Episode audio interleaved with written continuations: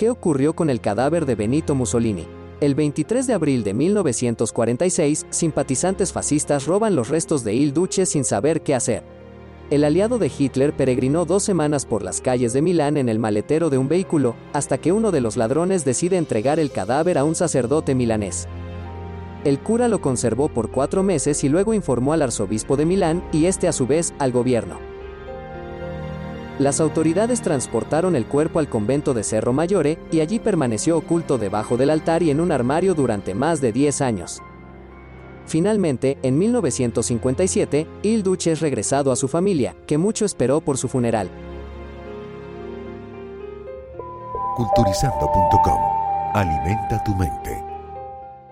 With the Lucky Land slots, you can get lucky just about anywhere.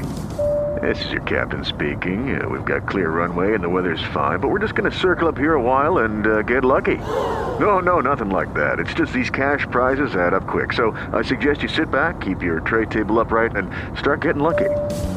Play for free at LuckyLandSlots.com. Are you feeling lucky? No purchase necessary. Void where prohibited by law. 18 plus terms and conditions apply. See website for details.